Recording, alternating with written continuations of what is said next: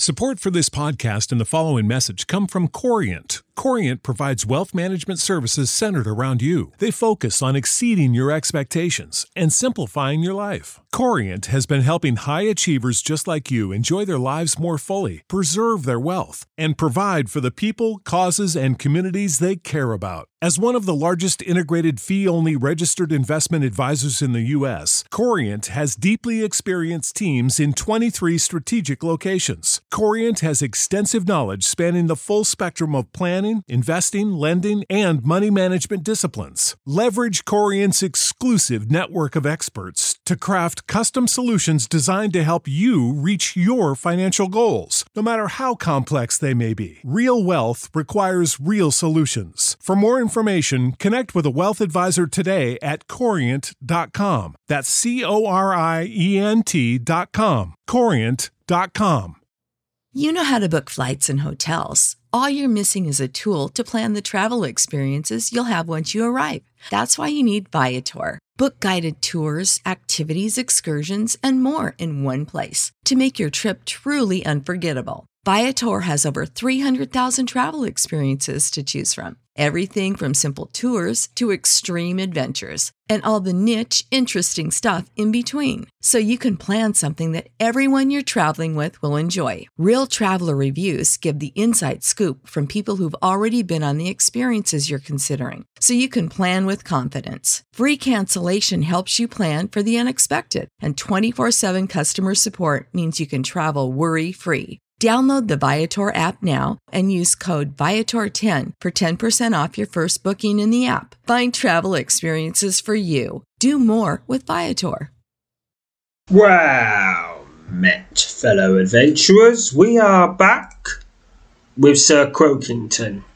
And over the previous few days, I've been, Sir Crokington has been wandering... has been wandering around and building up quite a reserve of gold. And now, you're going to find out why.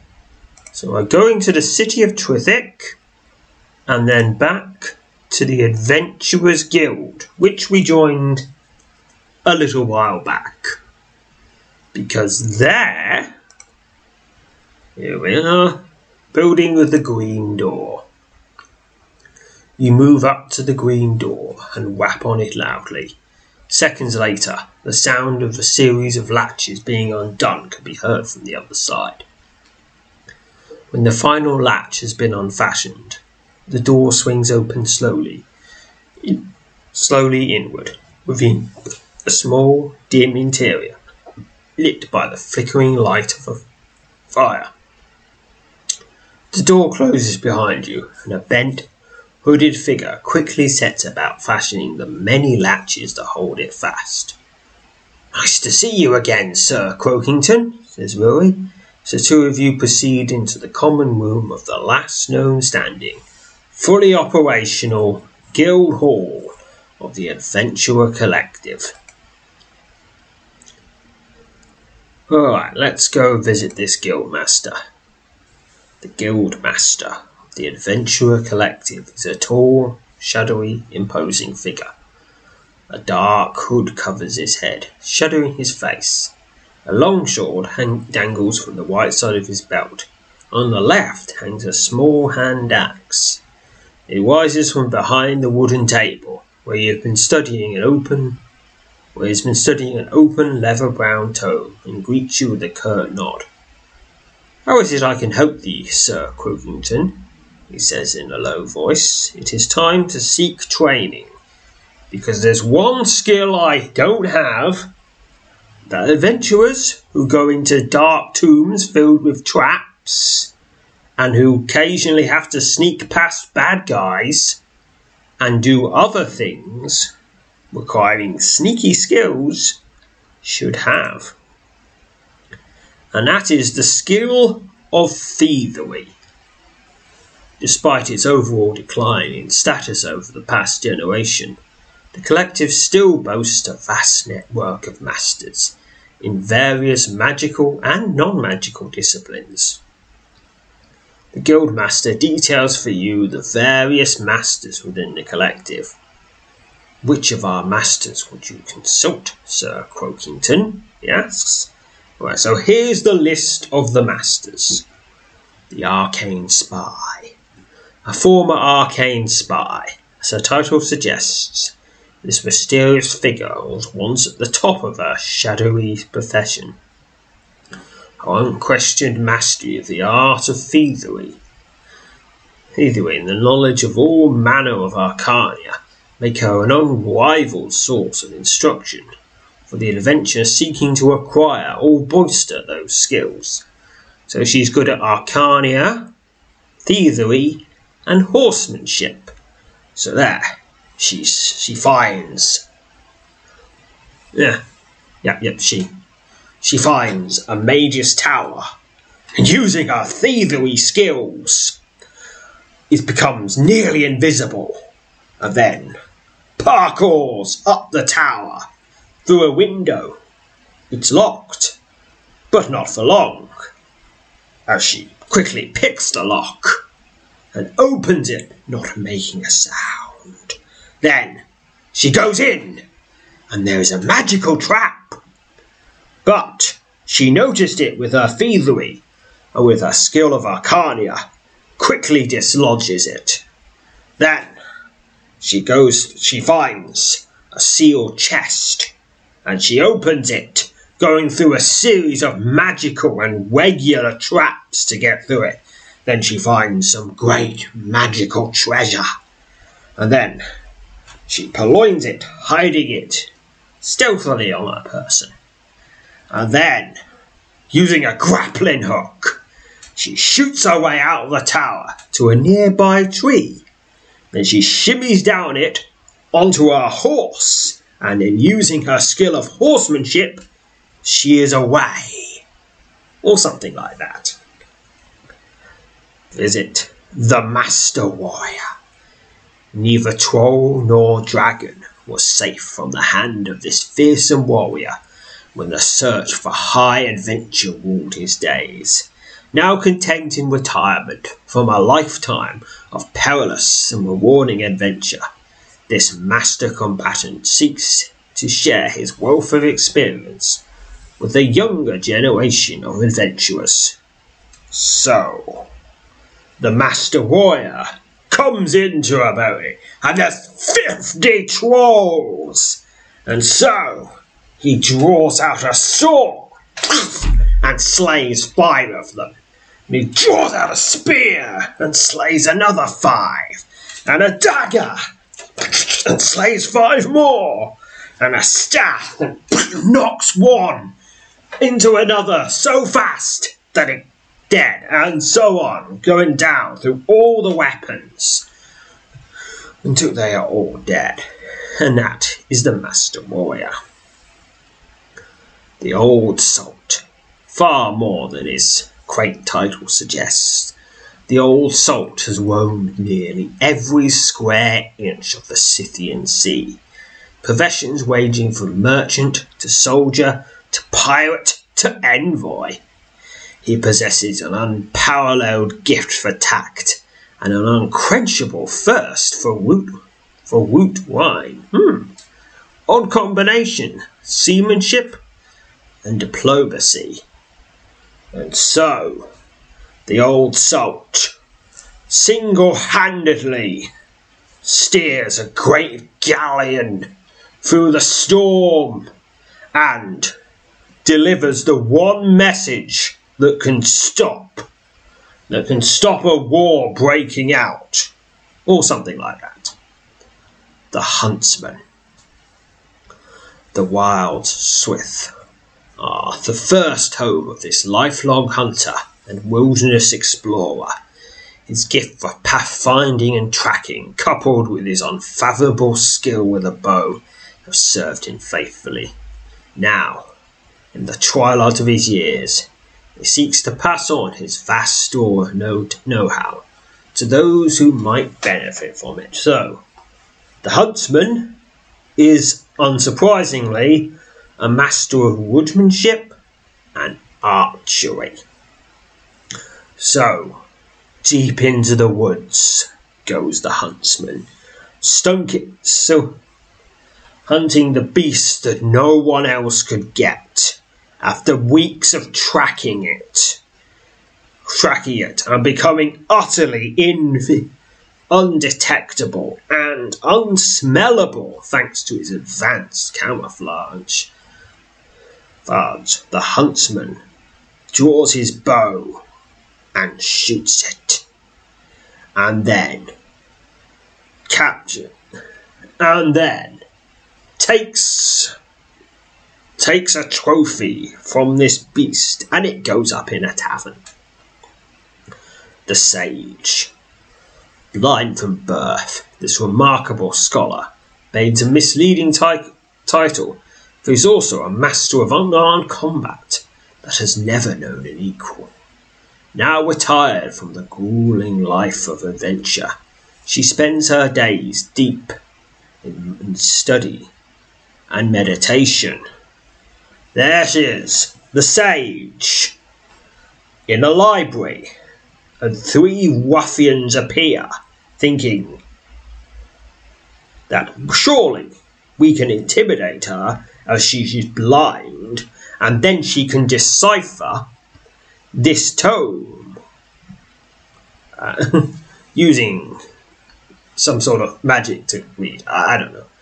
But little do they know, they before they have even entered the room, she knows there's there, and has gone into a combat stance. And then down they all go. And then she goes back to the reading. The warlock. The more negative aspects of Neville energy have long served this master of magic. Even at his advanced age, his mind remains as sharp as it was the days when he roamed Swith as a young and bold adventurer. The powers of destruction, gating, and necromancy. Somehow, a horde of skeletons are attacking a village, and using the power of necromancy, half of them are commanded to return to the earth. Then, using the power of gating, she gets behind them, and then unleashes an orb of pure destruction that blows up the rest of them. Or something like that. The Master Mage. An Archmage with few, if any, equals. This powerful caster is now retired from a life of adventure that provided him with untold riches and profound glory. Now he seeks only to use his mastery of the more passive magics to help those whose hearts still feel the enticing call of the untaken path. The powers of conjuration, divination, fortification, and restoration. So, trapped. People, some someone has been trapped in the wilderness and is assumed dead, but using the power of divination, the Master Mage knows there is still time. And so, using the power of divination again, he strikes out and finds the lost person, who is under attack by dozens of trolls. So quickly, using the power of fortification, a barrier is is found around the helpless villager, and then he uses fortification to cut to a, have a huge rock appear above their heads and drop on them, and then the ba- the protective barrier is dispelled, and he uses the power of fortification to heal them. Next up is the Sorceress. This Master Mage once lived in a tower she constructed entirely with the use of her own magic. She now spends her days aiding the spellcasting members of the collective as they boldly venture out into the wider world, seeking adventure, fame, and fortune. It is the powers of telekinesis, illusion, and elementalism. Aha! Another arcane spy, not the arcane spy, a lesser arcane spy, has appeared. But the first thing it climbs is actually not the tower at all. It he has actually been climbing up an illusionary construct, being levitated with telekinesis, and then she dispels the illusion, leaving him. Leaving this arcane spy fifty feet in the air. An elemental, a wind elemental then grasps this spy and brings him to her for questioning. Anyway, the one we need to learn now is the skill of thievery, which is prob probably the second most used skill after the weaponry skills. Alright, visit the Arcane Spy. The Guildmaster nods and tells you he will make the necessary arrangements for your requested meeting with the Arcane Spy. You understand, of course, he says, the whereabouts and even the existence of the master adventurers of this guild remains a closely guarded secret. And I trust you won't take offence at any precautions that are taken to ensure their sanctity. Before you can acknowledge what he has said, your eyelids have begun to droop and your vision blurs. The last thing you see before everything fades to black are three cloaked figures striding up from behind the Guildmaster. You wake with a start and discover your surroundings have changed. No inkling of how long you've been unconscious. You stagger to your feet and glance around at the dank, windowless stone walls that surround you.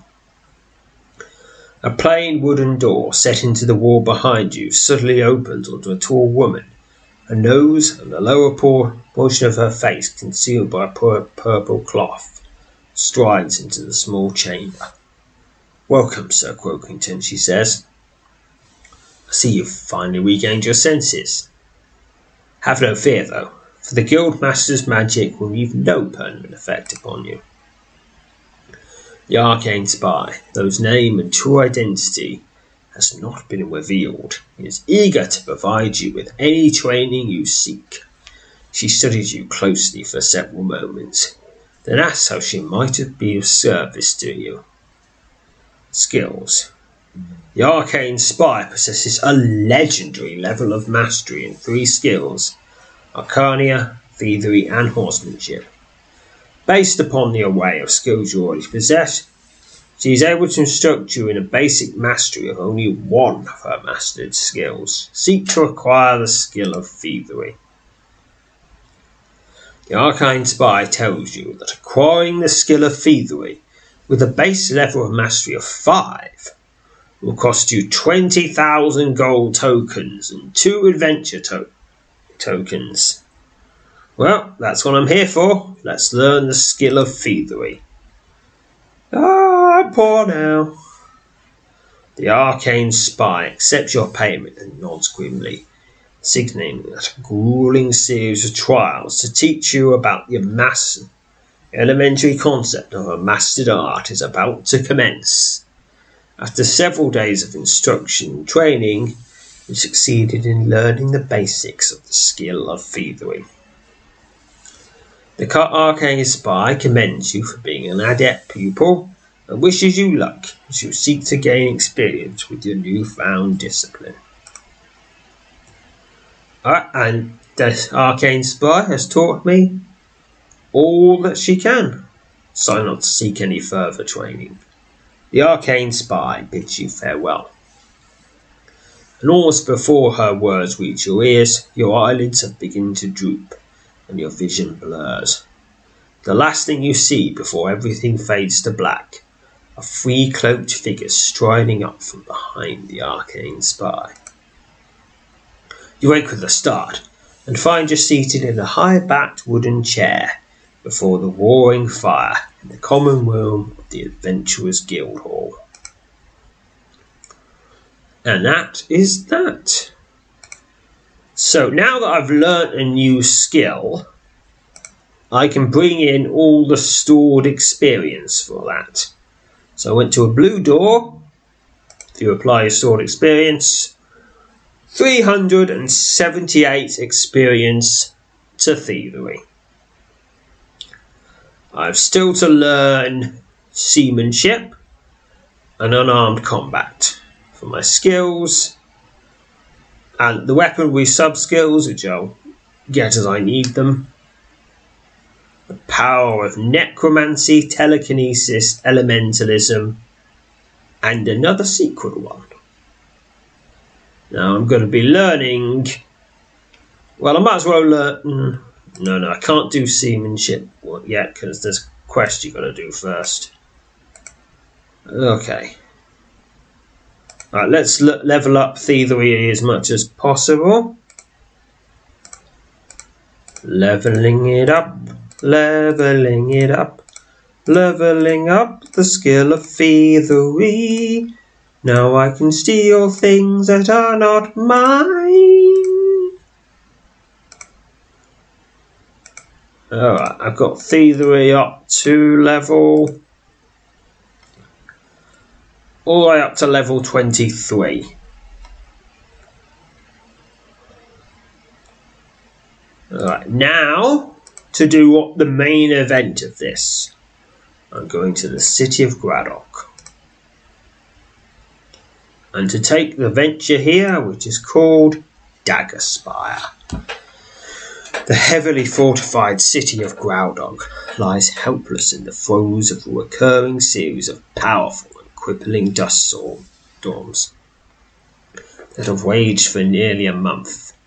You have bravely offered your services to the city steward, Thane Maundol, who is eager to accept the help of a bold and experienced adventurer. Let us start now. So begins Dagger Spire. This is one of the earlier adventures. The section number is only three thousand eight hundred thirty-five. For nearly a month, a series of powerful dust storms have raged over Graldok, crippling the heavily fortified Tysa city. With growing unrest in the city over the mysterious unnatural storms, the steward of Graddock, Thane Mordor, has taken upon himself to seek out a hero capable of getting to the bottom of the perplexing and troubling situation. Well, hello there! When you offer your services to the Thane, he eagerly accepts and lays out the current situation for you in his private chamber in a broad tower in the midst of the city. Thane Mordor explains that Groudog has never experienced anything like the dust storms that have raged daily for nearly a month. He tells you, and you well understand, that the climate of southern Tysa is not conducive to such storms, and the longevity and ferocity of those that besiege the city has convinced everyone they are not natural occurrences. There is foul magic working against us, I fear, he says grimly. Some would puzzle over the source of this unnatural force. Yet I do not hesitate to lay the finger on Kawak, a mage who has long been at odds with the city, and has for the better part of ten years been a fugitive from dust justice. And Kawak, once the Archmaid of Groudog, was involved in a plot to overthrow the Thane and seize control of the city almost a day ago. When his treason was laid bare, he and his followers were captured and set to be tried for their crimes against the crown. Just before the tribunal was about to commence, Korak escaped and fled the city. All fourteen of his co-conspirators were sentenced to death and hanged within a week. So I guess he spent he spent the last ten years getting new conspirators. I have no doubt the storms are his doing, says the Thane. Korak was a powerful mage, and many said that he could control the elements at will. He would like nothing more than to bring ruins to the city that brought an end to his wicked schemes. I cannot allow that to happen. Thane Mordor explains that his biggest fear is the dust storms that continue to ravage the city are only a means to a far more sinister end. The storms that wage about the city, he says, I fear that Kalnak might use such a tactic to conceal from us the approach of a real danger, one that we will not be wise to. To it is at our very throats. The Thane tells you that it is being counsel with most, with, mo with his most trusted advisors, and that they are certain Kawak is hiding out in the forest east of the city, the ruins of an ancient wizard tower known as Dagger Spire. One may succeed, where a large group would fail, says the Thane. Fear a large number might force Kawak's hand, and without knowing what else he has in store for us, it would be remiss to choose such a course. Thane Maundol thanks you for offering to undertake such an important and dangerous mission, and he wishes you luck. I shall pray for your success and your safety, he says. Kawak is a scheming and merciless foe. Do not hesitate to dispatch him should the opportunity arrive. He has long outlived his days and should expect no quarter. The Thane tells you that your mission will remain a secret. It is known only to himself and a handful of officials in the city. Let any agents of the outlaw mage be operating within Galdok. One of the Thane's advisors, a Tyson army scout, provides you with directions to Dagger Spire in the eastern woods. Armed with this knowledge and a firm resolve to see this matter through to a successful conclusion, you bid the Thane and his advisors farewell, and prepare to set out on your mission. To journey to Dagger Spire, select the Please Continue link below, and then choose a travel option. Look, look for the ruins of Dagger Spire under locations near Groudog. Alright, guess I'll, I'll save first. Travel, ruins of Dagger Spire. Almost three miles into the forest east of Graddock, when you come upon the ruins of Dagger Spire.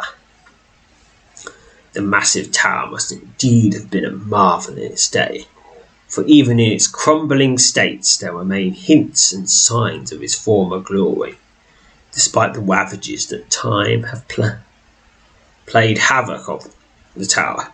There are five levels of the structure left standing, and all appearances seem to indicate they are relatively sound. Hmm. Sort of good place for an evil lair, then. You slip through the remains of the toppled stone arch, and proceed across a moss and vine-entangled courtyard towards the tower's entrance. You were within sight of the thick timbered set of doors, set of double doors, when suddenly voices from ahead cause you to duck behind a fallen stone column. You peer out from your hiding spot, and are surprised to see two armoured cave goblins standing guard before the entrance. So I could attack, use archery, or bugger off. Well, I'm going to use archery then. You notch an arrow and take careful aim at the closest of the goblin guards. Pick a number from one to one hundred. A bonus of six from archery. Got to get forty or more to shoot straight through the heart. Pick now. seventy-six, success. eight X P to archery. The cave goblin staggers backwards, clutching desperately at the shaft now protruding from his midsection. He collapses to the ground, where his body convulses for several seconds before becoming still. The remaining goblin turns from side to side, his eyes wide with fear as he attempts to determine the source of his cohort's untimely, untimely demise. You silently notch a second arrow and take aim at the remaining goblin. Before you can release the, go the shot, the goblin turns and flees into the forest. Clever move, that. You may well end up being the only survivor. You lower your, bat, your bow and cautiously make your way up to the main doors of the tower. You stand before the, the set of heavy, thick timbered doors that lead into the ancient tower of Dagger Spire. The doors are slightly ajar, but you can make out nothing in the darkness beyond, beyond them. In I go. You're standing just inside the entrance to the tower. The heavy wooden doors to the south are slightly ajar. The pale light of the world outside shines in to dimly illuminate what must must have been at one time a grand entry. Alright, I'm on the eastern side, in the middle. Going to go north. You cautiously make your way from the first level of the crumbling tower of Dagger Spire.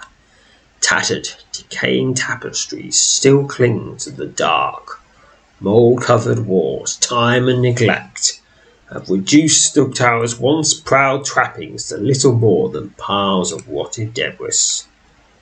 Alright. A sound from behind alerts you to the fact you're not alone. Instinctively, you spin around and assume its tensest posture, your every nerve steeled for battle against two water elementals. Just going to stab them. They surge forward and attack. Did I tell you about not surging, or was it someone else? Bathed in sweat, covered with the grime of battle, you rest for several moments following your victory. When you feel you're ready to resume your trek, you check over your equipment and once again set off through the tower. Alright, going south from the entrance now. Alright, now making my way to the middle of the tower, at the bottom, arrive at the intersection of four passages. On the floor before you lies a large mirror, its glass shattered, and its once grand wooden frame now in an advanced state of decay. You gaze down at the grime-coated glass of the old mirror, and nearly leap out of your skin. The face staring back at you from the shattered glass is not your own. Oh dear. What's happening here? You stare down in, in disbelief. In belief at the haggard but kindly face of a white-bearded man who looks out at you from the shattered mirror and regards you with a solemn nod. Suddenly, a strong, clear voice fills the passage as the image of the man in the mirror begins to speak. The one you seek is here, he says grimly.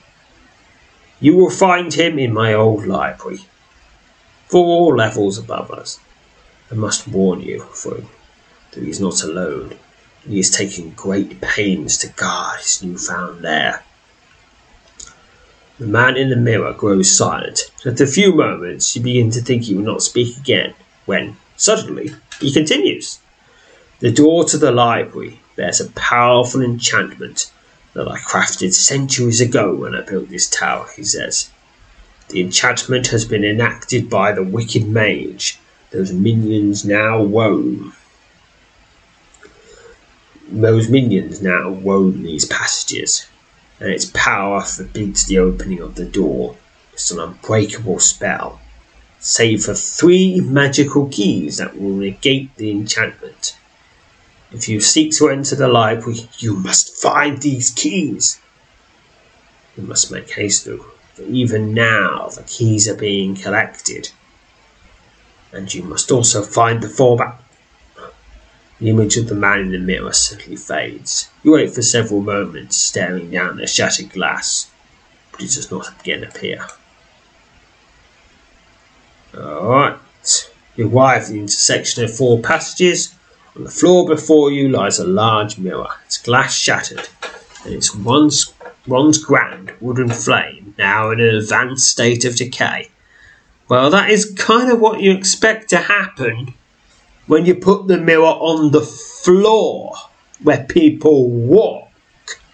You put, you put the mirrors on the ceiling, maybe the wall. No, on the wall or maybe the ceiling, not on the floor. That's just asking for trouble. Alright, now I'm going to go north. The soft flap of leathery wings from the darkness ahead freezes you in your tracks. You strain your eyes, peering into the shadows, hoping to spot whatever approaches before it spots you. A ghoulish humanoid creature, its body no longer than your shin, flies out of the shadows, propelled by a pair of thick black wings that protrude from its crimson flesh. You realize this horrid creature, whose face more closely resembles that of a goblin than a human, is an imp. The imp appears preoccupied, preoccupied with a sizable cloth sack still slung over its shoulder. It does not catch sight of you until it has almost flown into you. When it does spot you, the cunning creature emits a fearful, fearful shriek, immediately turns to flee, its wings furiously beating the air. Seizing the opportunity, you leap forward and attack. This is a winged imp, and I'm going to kill it and take its stuff. Oh, oh, it won. The imp shrieks fiercely as it claws at you in desperation. It, it, it's fled. It's fled from combat. They're, they're not supposed to do that. They're supposed to keep fighting me until they die, no matter how helpless it is. You've just changed all the rules. By running, the imp slips. slips beyond your reach and beats its wings furiously as it flies along the passage. You listen as the creature's fearful shrieks fade into the distance. Alright, going to the northeast corner. Nothing there. Northwest. The sound from behind alerts you to the fact you're not alone. Instinctively, you spin around and assume a defensive posture. Approaching along the passage, preceded by a sound of rushing wind, is a towering air elemental. A cloud of swirling dust precedes its arrival, swirling about you, causing you to cough and gag. It's a wind guardian. I'm just going to take it down. The raging air elemental tirelessly assails you while I stab and is slain. two X P, bathed in sweat and covered with the grime of battle. You rest for several moments following your victory. When you feel you're ready to resume your trek, you check over your equipment and once again set off through the tower. Right, going south one. You arrive at a set of broad stone steps that rise into darkness. A sudden rush of wind fills the passage.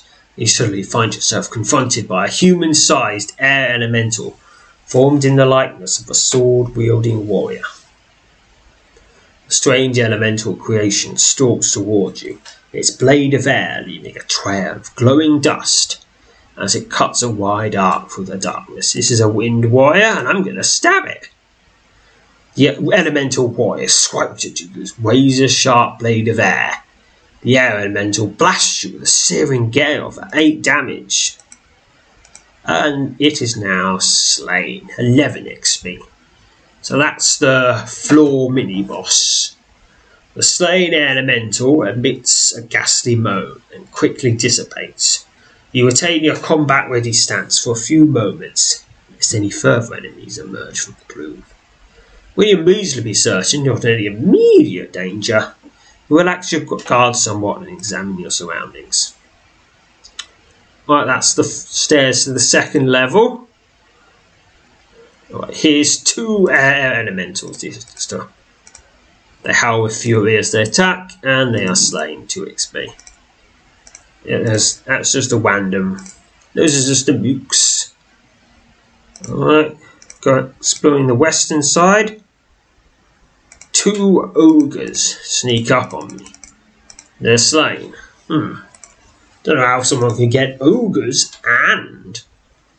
A human face constructed out of stone protrudes from the wall here.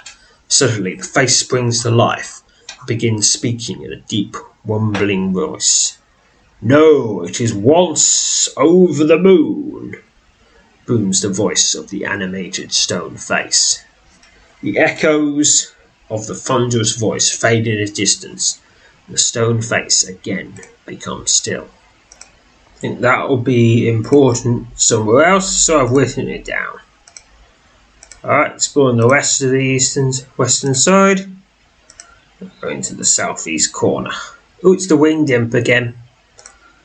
And it runs away again. Fit the listeners' fearful shrieks fade into distance. Southeast corner. Southwest corner. Alright, first floor is now fully explored. On to the second floor now. Climb the stairs. Set of stone steps descends from here to the first level of the tower. Alright, going, going north a bit, and then east. The roar of the sea echoes off the walls of this passage as a towering water elemental surges into view, blocking you off and reaching a set of steps that ascend into darkness. You watch in horror as the elemental war morphs itself into a gig gigantic watery fist and rushes forward, raising itself to strike as it rapidly advances. It's a watery fist. It's gonna punch me. The fist of water hurtles down upon you. Well, hmm. You really shouldn't use that against a toad. It's kind of my element. Oh well, anyway, it is slain. twenty X P. The powerful water elemental is no more. All that remains of the liquid terror is a small puddle at your feet. Rest for several moments following your victory, before, once again, before preparing to once again set off on your way. Right, that's the stairs to the third floor. Don't want to climb them yet. Yeah, watered tapestries abound. Okay, two. There's something coming up near the middle. Two ogres clad in chain shirts suddenly emerge from the shadows to block the passage. The hulking beasts snarl as they hoist their heavy spiked clubs into the air and take several menacing steps in your directions. Well, attack the two ogres, two ogre guards. Bellow fiercely as they swipe at you, but nevertheless they are slain. six X P. Bathed in sweat, and covered with the grime of battle. You rest for several moments following your victory. When you feel you're ready to resume your trek, you check over your equipment and once again set off through the tower. Alright, we'll start by oop, two cave goblin warriors. Yeah, looks looks like Kunwak has gone and allied himself with goblins.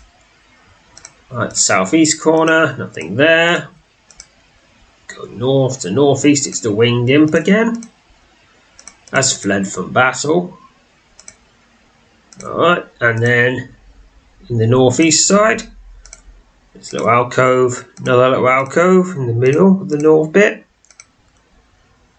Five cave goblin warriors. And down they go. Now, and if, if it wasn't so big, I'll use the goblin doom to kill them even better. Ooh, three gold. Right, along the south side, four cave goblin warriors, and they are stabbed.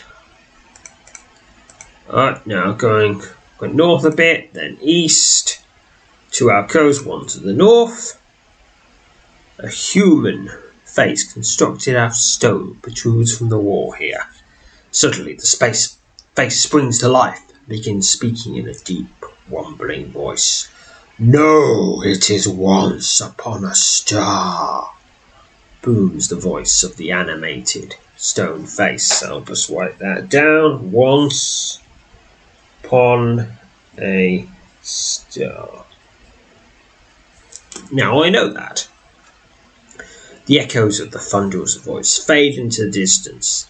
The stone face once again becomes still. Okay, and this. And alcove to the east. You freeze in your tracks and quickly, quickly press yourself against the wall. Head in the passage, less than ten feet from you, sits the winged imp, digging for a large cloth sack. The devious creature appears utterly engrossed in its current task. and is seemingly oblivious to your presence. Not willing to let this opportunity slip by, you creep out of the shadows and prepare to launch a surprise attack on the unsuspecting imp. However, as you draw near, the imp suddenly spins round, its eyes wide with shock, shock and fear as it scrambles to its feet and, and re-shoulders the cloth sack. The red-skinned, leathery...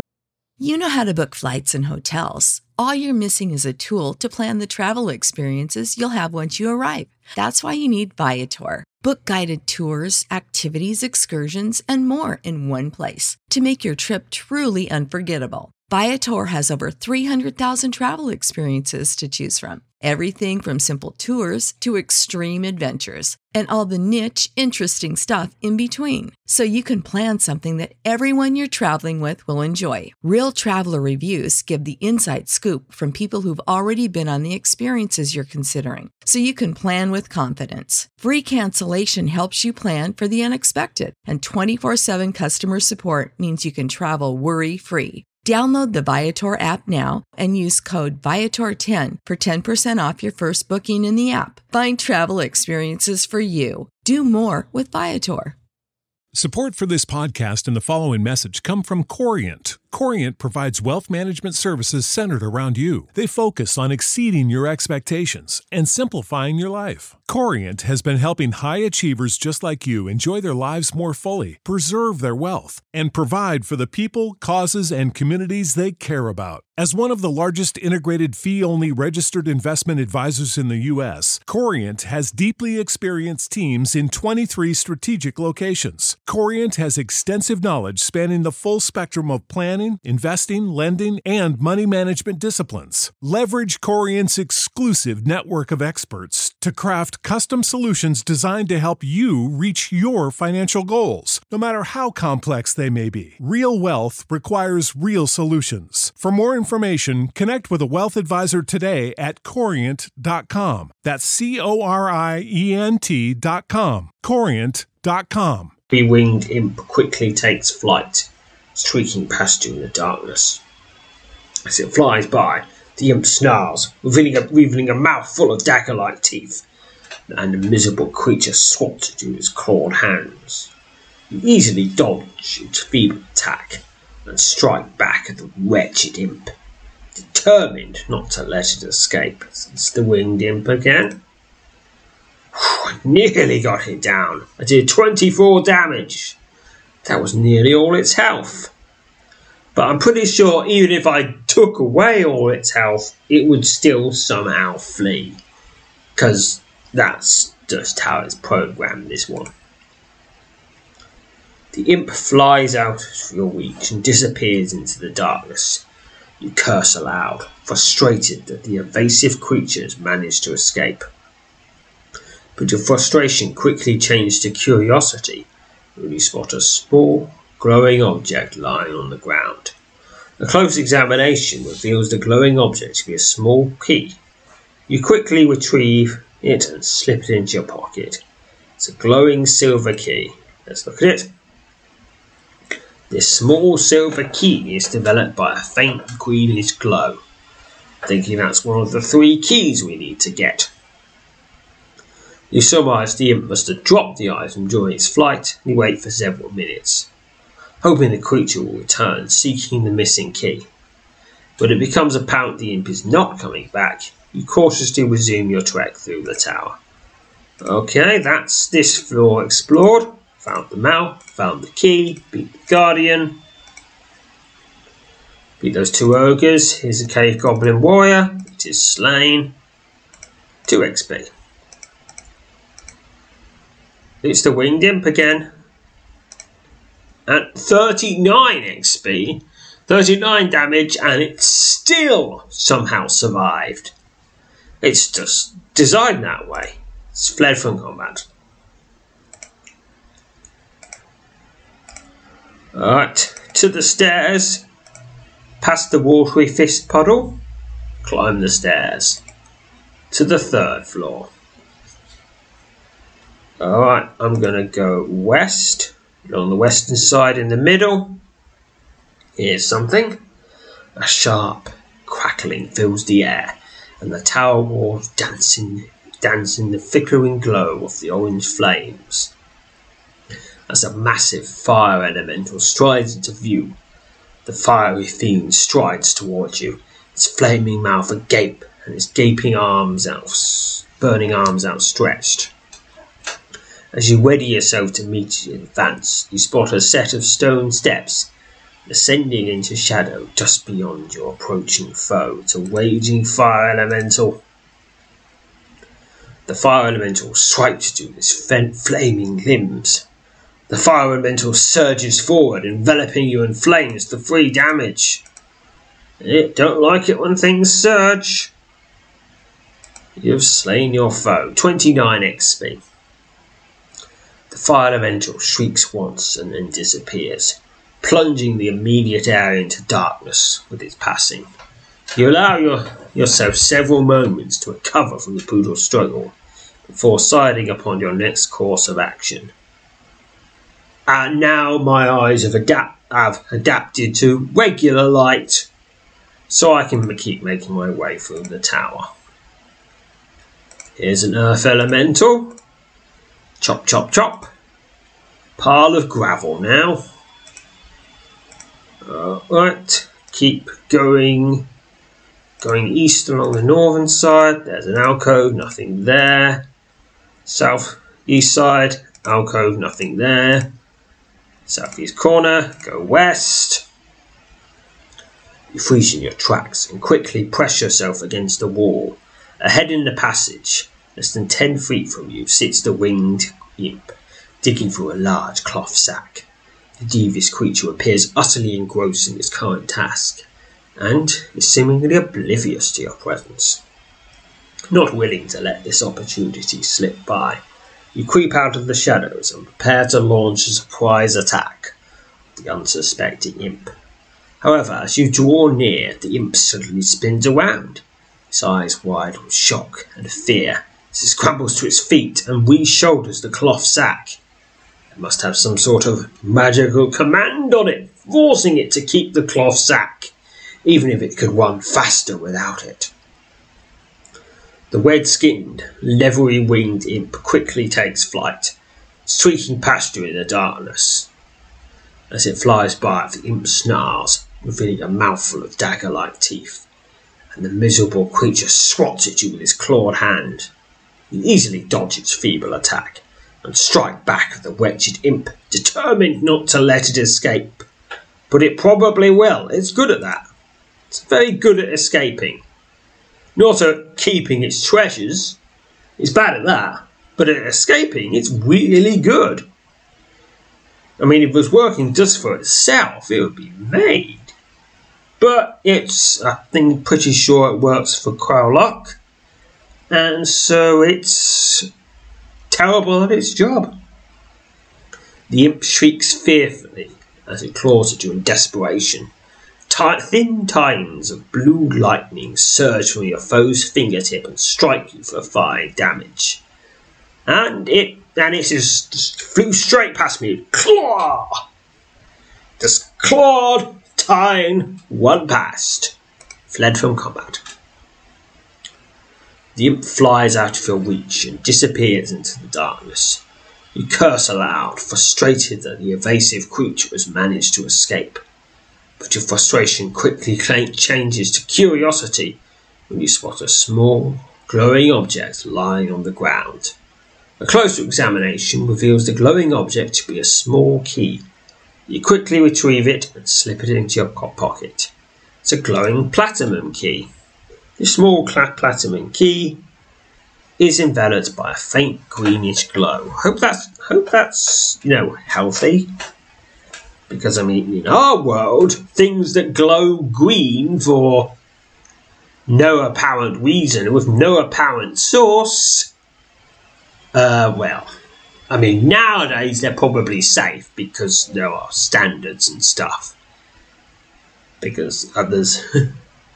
British, there are rules, but in the nineteen twenties and so on, that meant they probably had radium in them, which meant they would kill you a little bit, only a little bit. You can just oh, how if you own one yourself, you'll probably be fine because the human body can handle a little bit of weight activity. But if you worked in a factory that made them, yeah, you're you're gonna have a bad time, really, really bad time.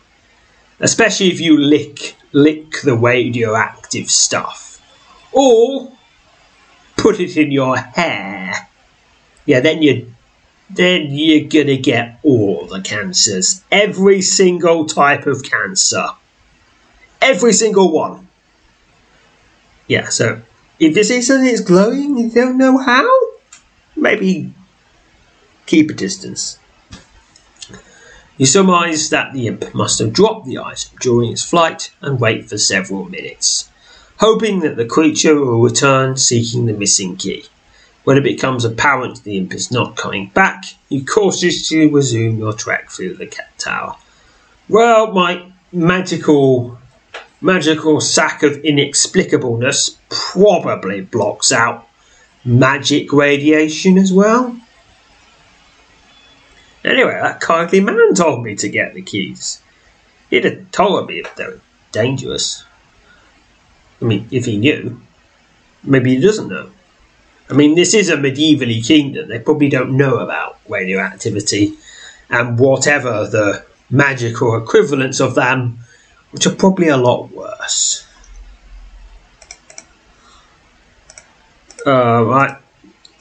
Now let's go middle of the north bit, go south. You call in shock and horror as a massive ogre lumbers out of the shadows at the edge of your light, its heavy footfall reverberating along the passage. The fearsome beast has only empty sockets where its eyes once rested, and its face is riddled with deep scars and open sores. Through sightless, the ogre apparently has no trouble sensing your presence and following your every move. The ogre grumbles as it trots towards you, its heavy stone axe poised to cut you down. Well... Well, I, don't, I feel kind of bad about this, but I'm gonna kill it. I'm still gonna kill it. Kill the eyeless ogre. The ogre grunts as it brings its heavy stone axe upon you.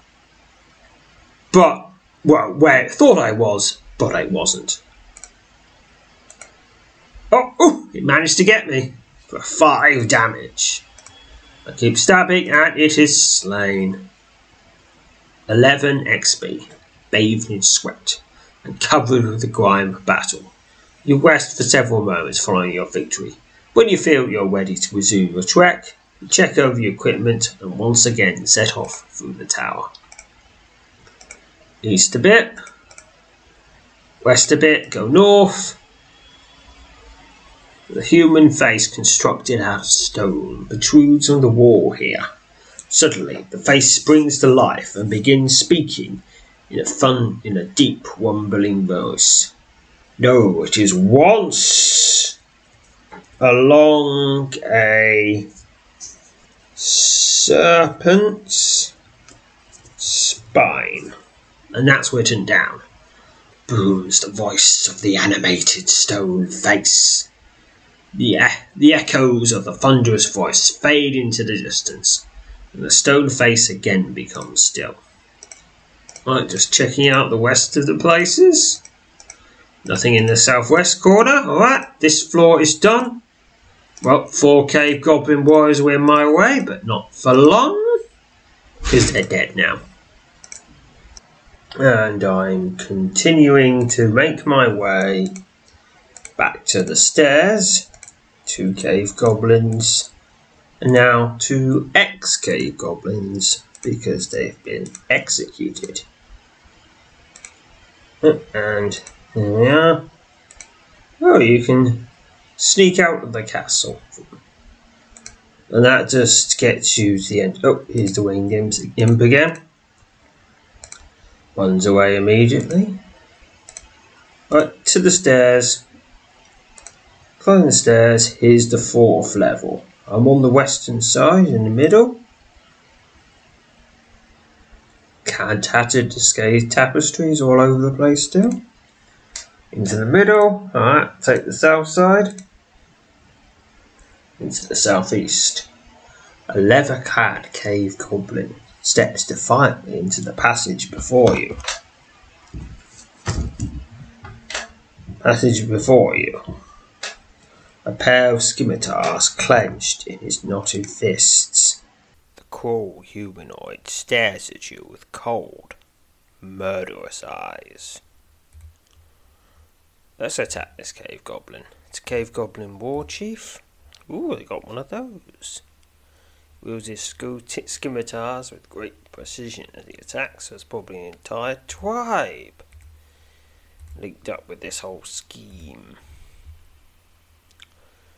twenty-one X P. Uh, that's down. Alright, trolling around a bit. The floor shakes as a massive beast of earth and stone stomps out of the darkness, barring your approach to a set of stairs ascending into darkness. The mighty elemental bellows with rage as it strikes the wall with its massive, what entwined fist. You quickly assume a combative stance as the fearsome elemental lumbers towards you, no doubt intent on doing you some serious harm. It's a massive earth elemental, roars as it swings at you with its massive fists, and is slain for thirty-seven experience. The earth elemental crumbles to the ground. A sizable mound of earth and stone is all that remains of the once mighty creature. You take a few moments to catch your breath before deciding upon your next move. Alright, going... Alright, checking out the southwest side now. Oh, it's it's the clue again. A human face constructed out of stone protrudes from the wall here.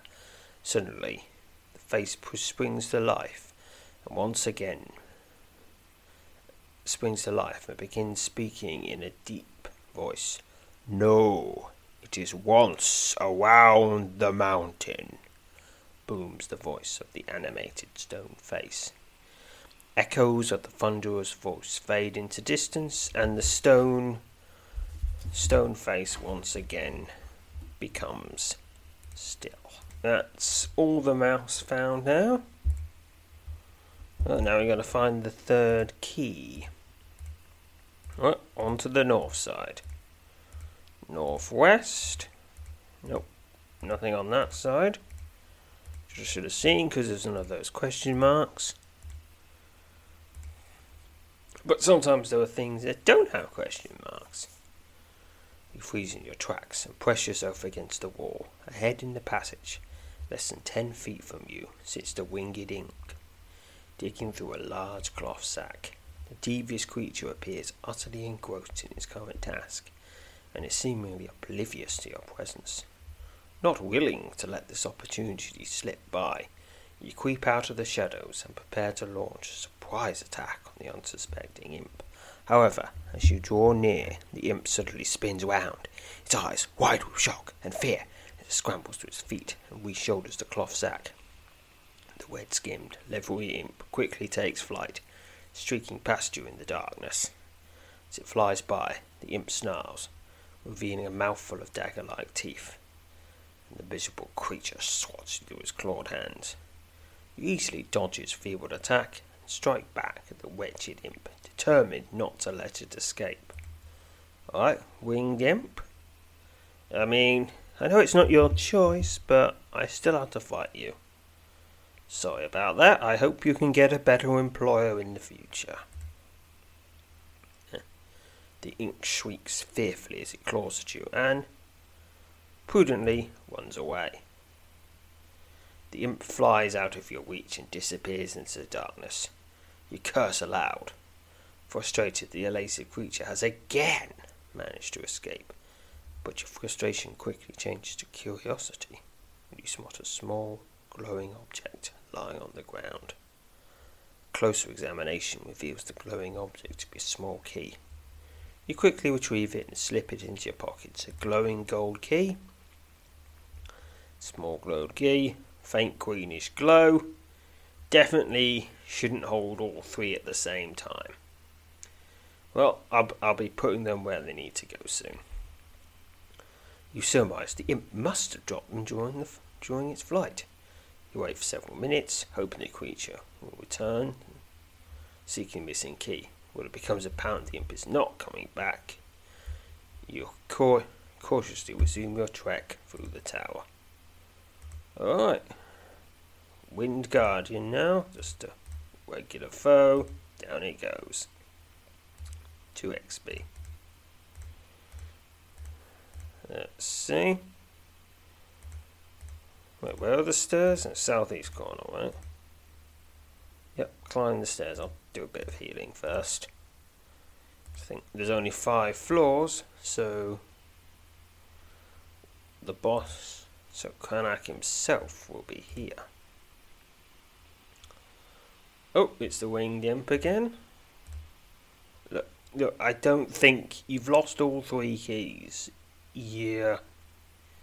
If it's possible for you to run away, far away, like outside the kingdom, far away, you should. But I don't think you can. Pity. Shrieks fade into the distance. Large stone chest stands in a... I, oh, I'm... I'm just a little... The passage just snakes along here. Got a little bit of a distance, and this has turned up. A large stone chest stands in a broad alcove set into the east wall of the passage here. The lid of the chest bears an intriguing set of four engraved symbols. A moon, a star, a coiled serpent, and a mountain.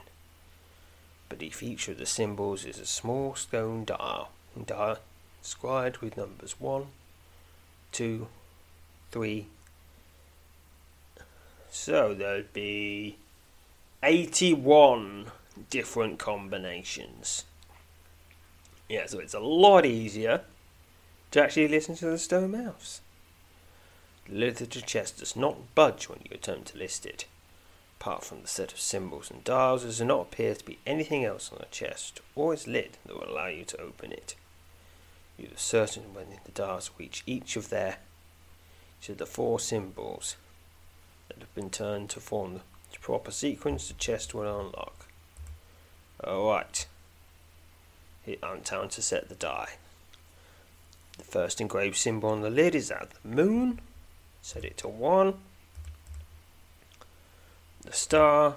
Set it to one. The coiled serpent. Set it to one. And the mountain. Set it to one. sixteen X P to general. No sooner has your finger left the last dial, you hear a soft click from within the stone chest. You take hold of the weighty lid and lift up on it. You will later discover it is now unlocked. Using great caution, you open the lid and peer inside the chest. The bottom of the chest is, you discover a grey cloth hood. You reach in and take what is curiously the only item inside the chest. Then it must be very valuable. Alright, this plain cloth. Cloth hood does not appear remarkable in any way, but it is unidentified, so once I identify it, which I should do at the end of this episode, but I might forget. Satisfied you haven't overlooked anything, you carefully close the lid of the chest and prepare to once again set off on your way through the tower.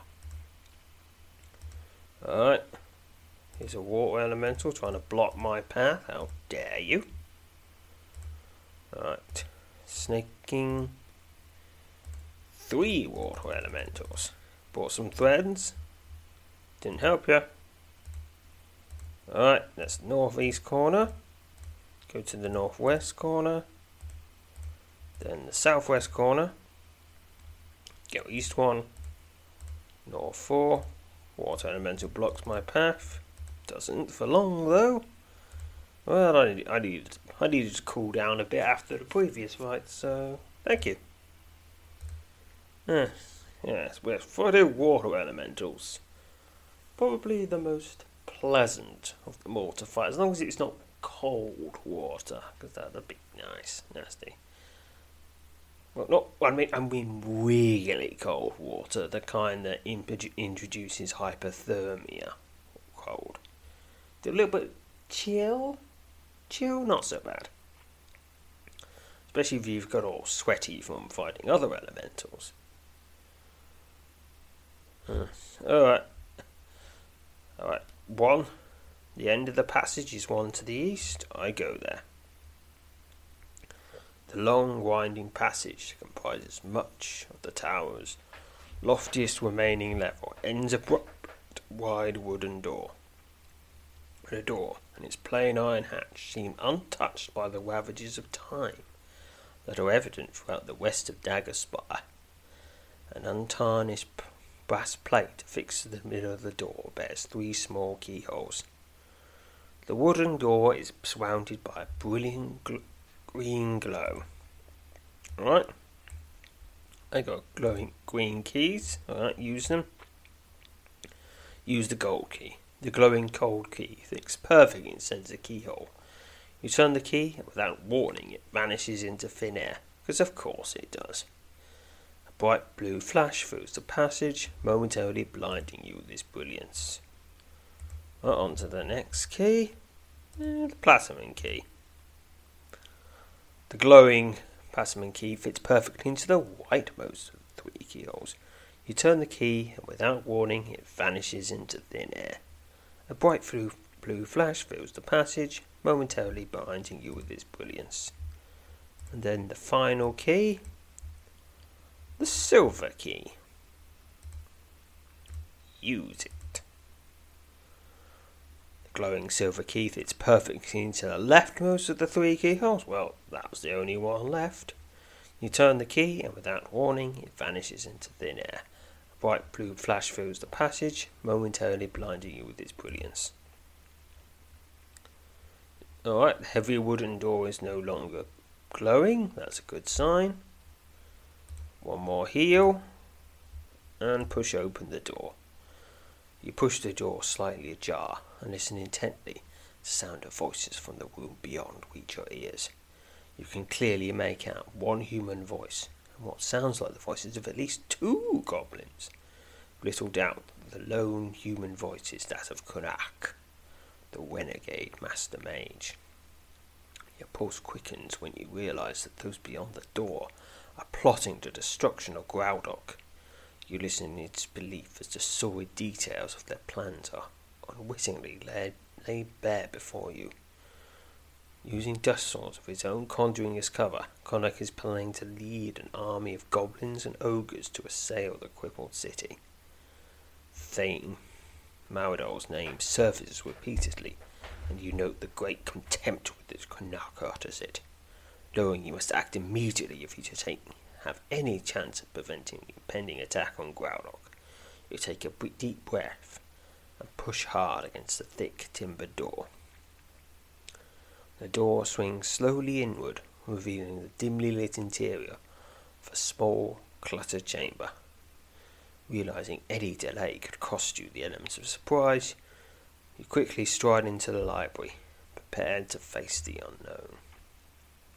You enter the library, and your eyes are immediately drawn to a long, cluttered table, central for a sizable room, where sits a man in maroon robes and two bulky, armour-clad cave goblins.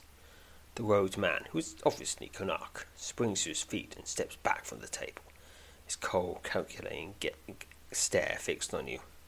The two goblins, who appear to be chieftains, rise and draw their axes.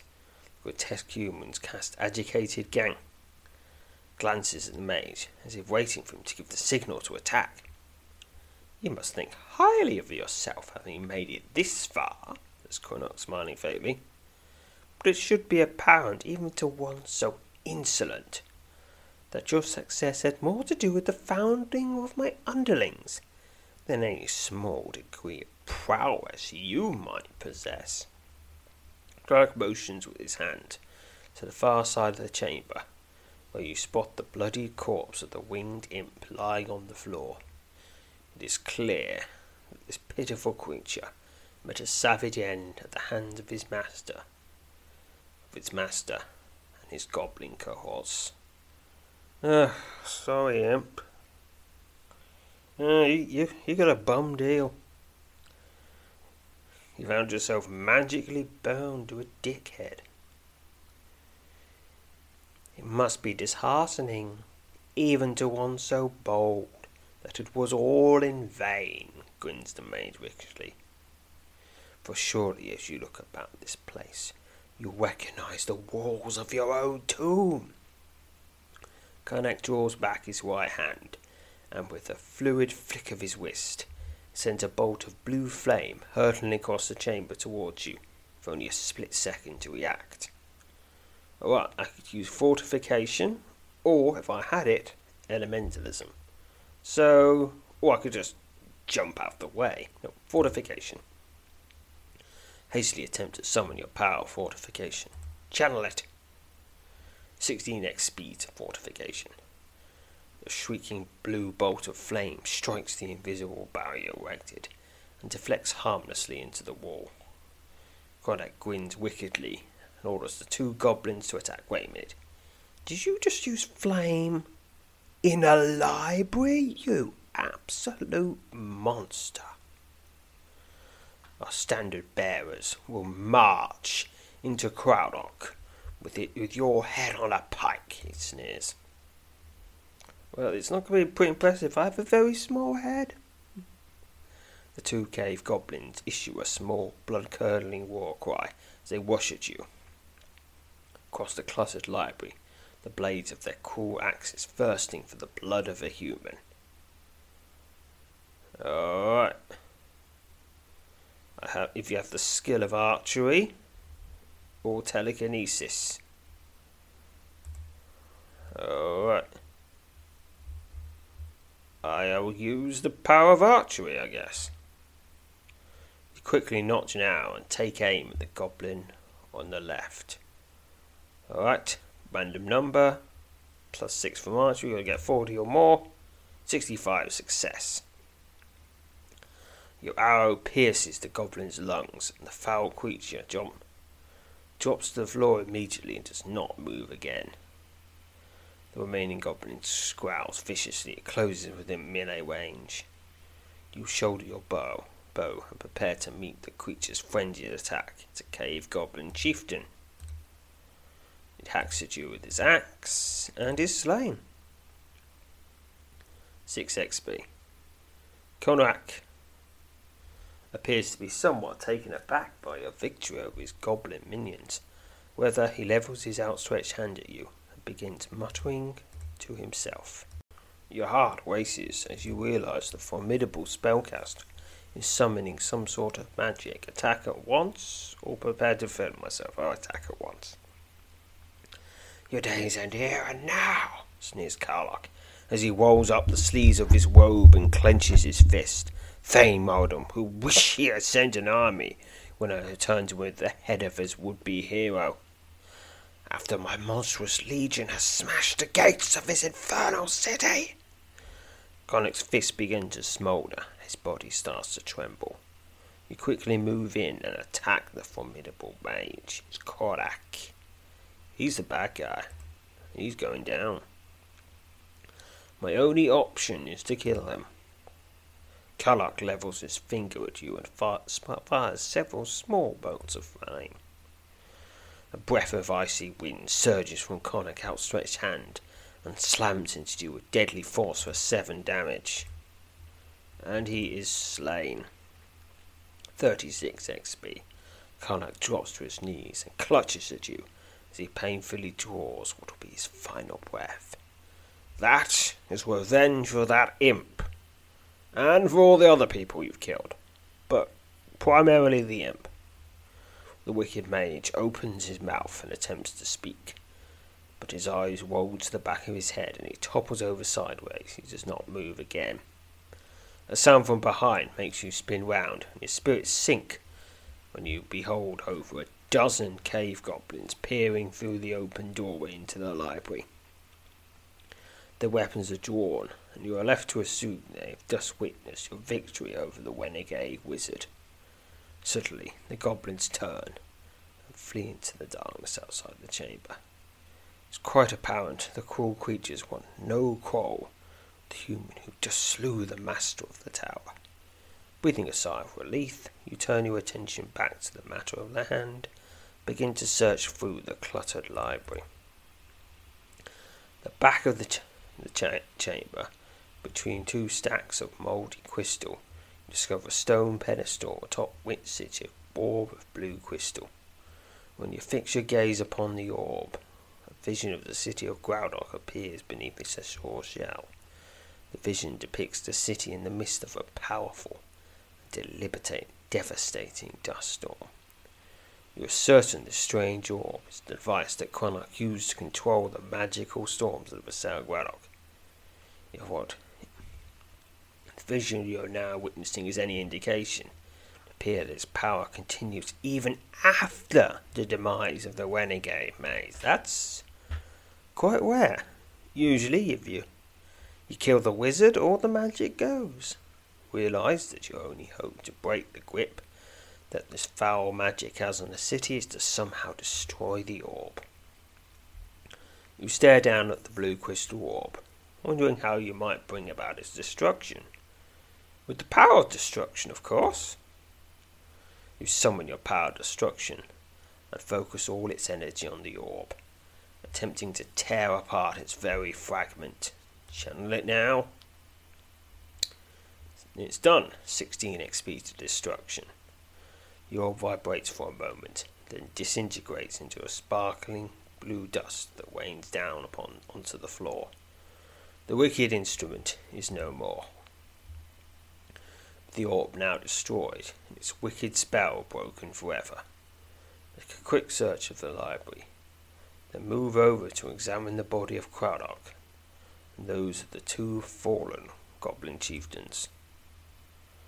A search of the remains of the two goblin chieftains reveals the following. Yeah, just some standard loot items. eighty-three gold, fifty-three gold.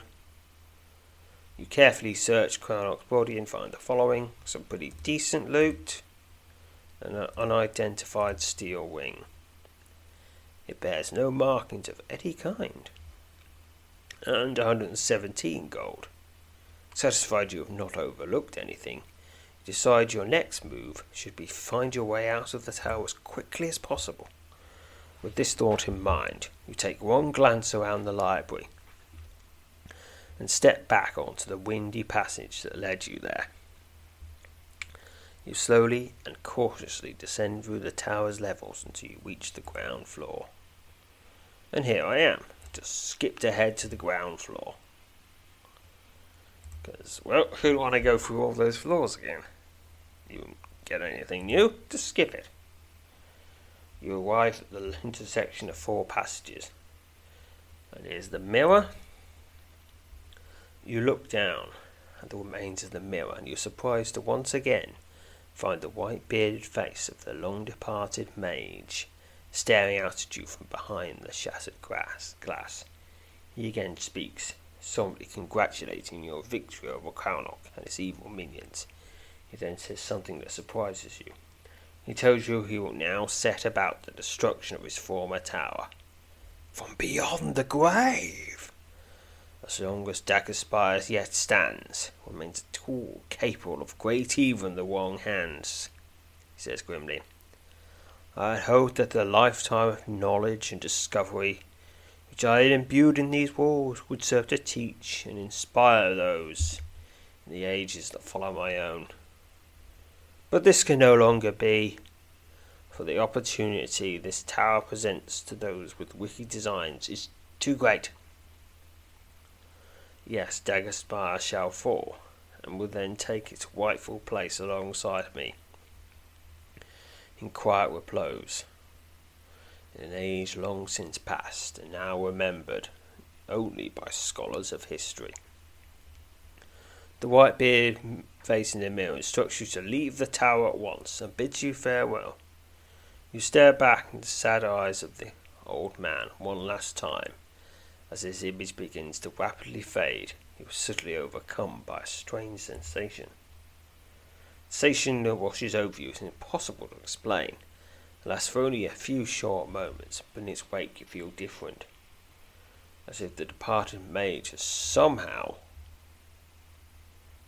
somehow bestowed upon you some of the secrets contained within the tower walls, and he has, I now know elementalism.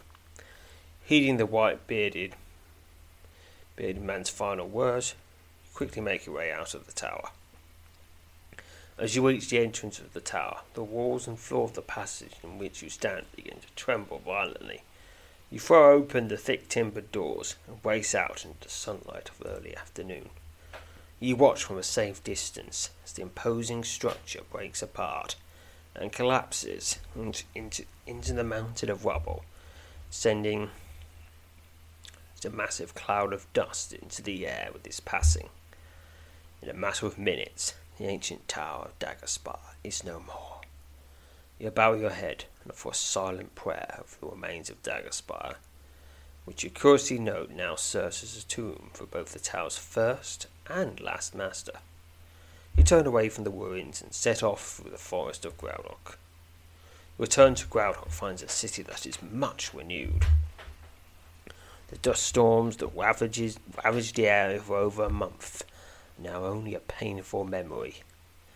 The streets of the city are again bursting with commerce as Groudock slowly returns to life. You're approached by a group of city guardsmen on horseback who tell you that Thane Mordor wishes to see you at once. You climb onto, onto the back of one of the horses and are taken into the broad tower in the midst of the city that houses the Thane's residence. Thane Mordor is overjoyed by your success, and he congratulates you on the completion of a mission that he feels has saved Groudog from certain destruction. It is as we feared then, he says, as you tell him about the invasion, Kalnak, and his monstrous legion of his planning. Beleaguered by these raging storms, we would have been at mercy of any foe with the strength to storm our gates.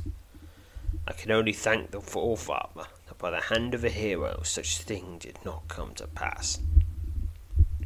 The Thane is especially pleased when you describe to him the circumstances of Groudog's surmise.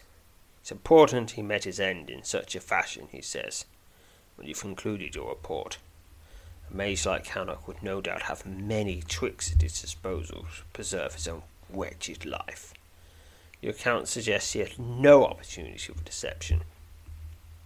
I'm pleased and confident that a great enemy of this city, and indeed of the people of Tysa, is gone forever.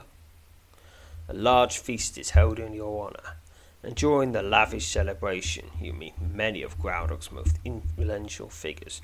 During the festivities, Thane Mordor takes you aside and gives you what he calls a small token of his appreciation, a sizable quantity of gold.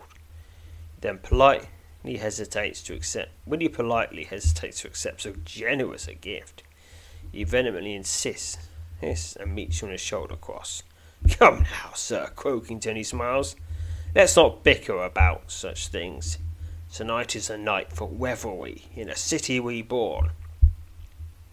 You accept the gold and return to the gala with the Thane. Three thousand gold tokens. Pretty nice. The weeks that follow the death, following the death of Korak, destruction of Dagger Spire, the city experiences a much-needed rebirth. As citizens get back to tending to the normal business of everyday life.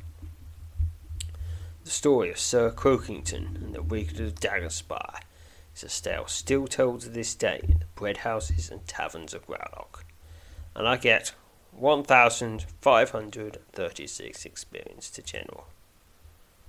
Alright, and save. Let's go identify some items. You got Corazon's Hood and the Wing of Mystic Ability, and thirty-two experience to Arcania. Alright, Corazon's Hood. Four stamina points, five Neville Reserve, three ore. This plain, grey cloth hood once belonged to a powerful wizard named Corazon. Assume that was the original master of Dagger Spire. and then the Wing of Mystic Ability. Five Naval Reserve, two Aura. So, if I'm going into a playable or other situation where I want to maximise my my Neville Reserve and M R doesn't matter as much, just swap that in. There, we can west and we can save. And so next adventure, I think I'll be going to Port Halleck and learning about seamanship. And until then, farewell, fellow adventurers.